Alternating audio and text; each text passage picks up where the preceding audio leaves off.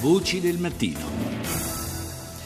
Negli Stati Uniti un gruppo che si fa chiamare DC Ferguson, con chiaro riferimento alla cittadina nella quale l'estate scorsa un poliziotto ha ucciso un afroamericano disarmato, dando poi il via alle proteste in diverse parti del paese, questo gruppo ha bloccato il traffico ieri a Washington, una marcia di protesta contro quella che i dimostranti hanno definito una polizia militarizzata e faziosa dal punto di vista razziale. Whether it's out in the streets getting petitions, whether it's out in the streets protesting, whether it's folks having teach-ins and talking more about these issues, whether it's people pushing legislation. I mean, A parlare è Eugene Purier, eh, organizzatore dell'iniziativa. Gente per strada a raccogliere firme per una petizione o protestare, dice. Gente che discute di questi temi, gente che fa pressione sui rappresentanti politici. Dalle strade al Parlamento stiamo vedendo ovunque in giro per il paese dibattito che, il dibattito che continua su questa materia. E penso che non ci sia modo migliore, ha concluso, che scendere in strada per onorare la memoria di Martin Luther King, del quale ricorre il, l'anniversario della nascita. La direttrice del Fondo Monetario Internazionale, Christine Lagarde, si, molto, si mantiene molto cauta riguardo alle prospettive dell'economia mondiale e invita a non farsi troppe illusioni.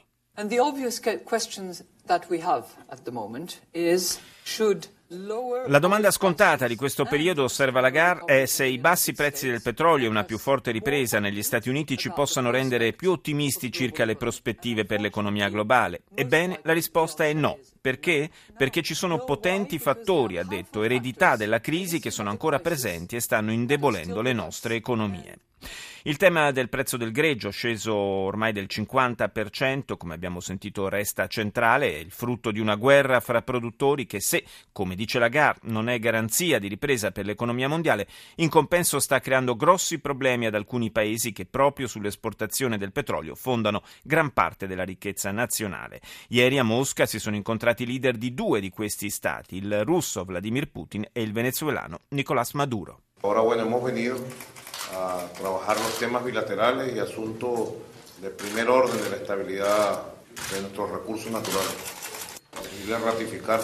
Siamo qui per parlare delle relazioni bilaterali e di questioni relative alle nostre risorse naturali, ha spiegato Maduro. Noi vogliamo ribadire la nostra solidarietà nei confronti del popolo russo che, ne siamo certi, saprà affrontare positivamente questa situazione. Il Venezuela, ha concluso, è sempre con la Russia.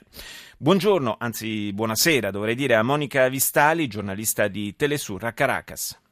Buongiorno a voi. Allora, eh, Vistali, una... abbiamo sentito delle difficoltà, abbiamo letto anche sulla stampa internazionale delle difficoltà che il, questo brusco e consistente calo del prezzo del greggio sta creando eh, in un paese come il Venezuela dipende, le cui finanze dipendono in buona parte proprio dalla produzione di petrolio. Eh, ci puoi raccontare di persona, avendo, toccando con mano nella quotidianità, quali sono queste conseguenze, qual è la situazione? Situazione? Sì, diciamo che chiaramente quello che sta attraversando il Venezuela è sicuramente un momento critico, sia per la congiuntura internazionale che avete appena spiegato, ma anche per eh, la situazione interna. Da una parte infatti appunto c'è la caduta del prezzo del greggio che mina un'economia come quella venezuelana che è retta ancora purtroppo per più del 90% dalle importazioni petrolifere e dall'altro a livello nazionale c'è il problema della penuria di beni di prima necessità per colpa soprattutto dell'accaparramento da parte delle imprese private e soprattutto del, da parte per il contrabbando di prodotti di, sovvenzionati dallo Stato all'estero, soprattutto verso la frontiera della Colombia.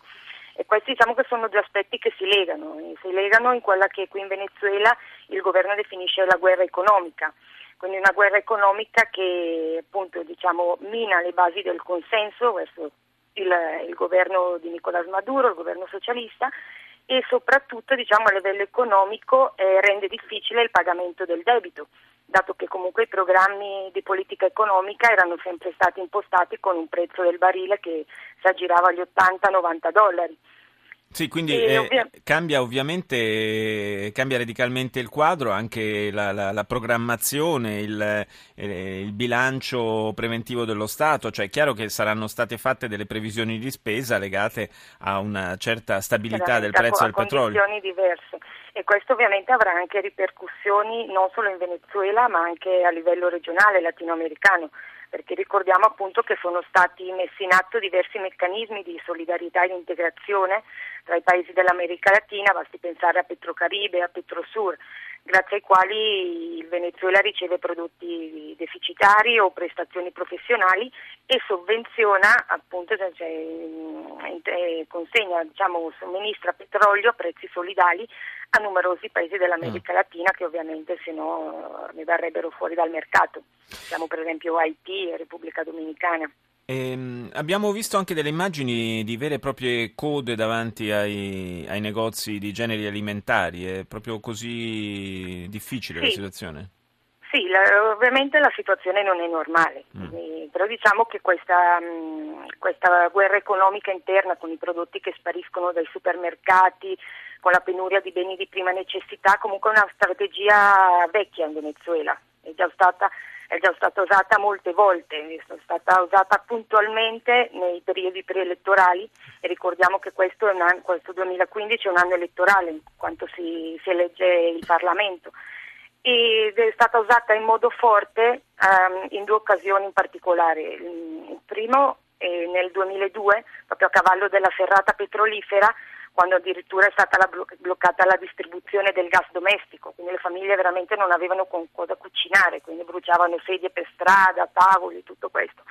E quindi appunto a cavallo della serata petrolifera del, del golpe contro Chavez, che è stato nel 2002, e più recente eh, con uguale intensità in occasione della riforma, nel, del referendum di riforma costituzionale, Quindi che non a caso è stata l'unica volta che il governo di Chavez è stato sconfitto Quindi alle urne. Come, come sempre... le famiglie e come sempre, ovviamente sì. vengono colpite. Ecco, infatti, come sempre dicevo, appunto, economia e politica si intrecciano in maniera eh, molto, molto forte, molto evidente. Io ringrazio Chiaro. Monica Vistali, giornalista di Telesur, in collegamento da Caracas.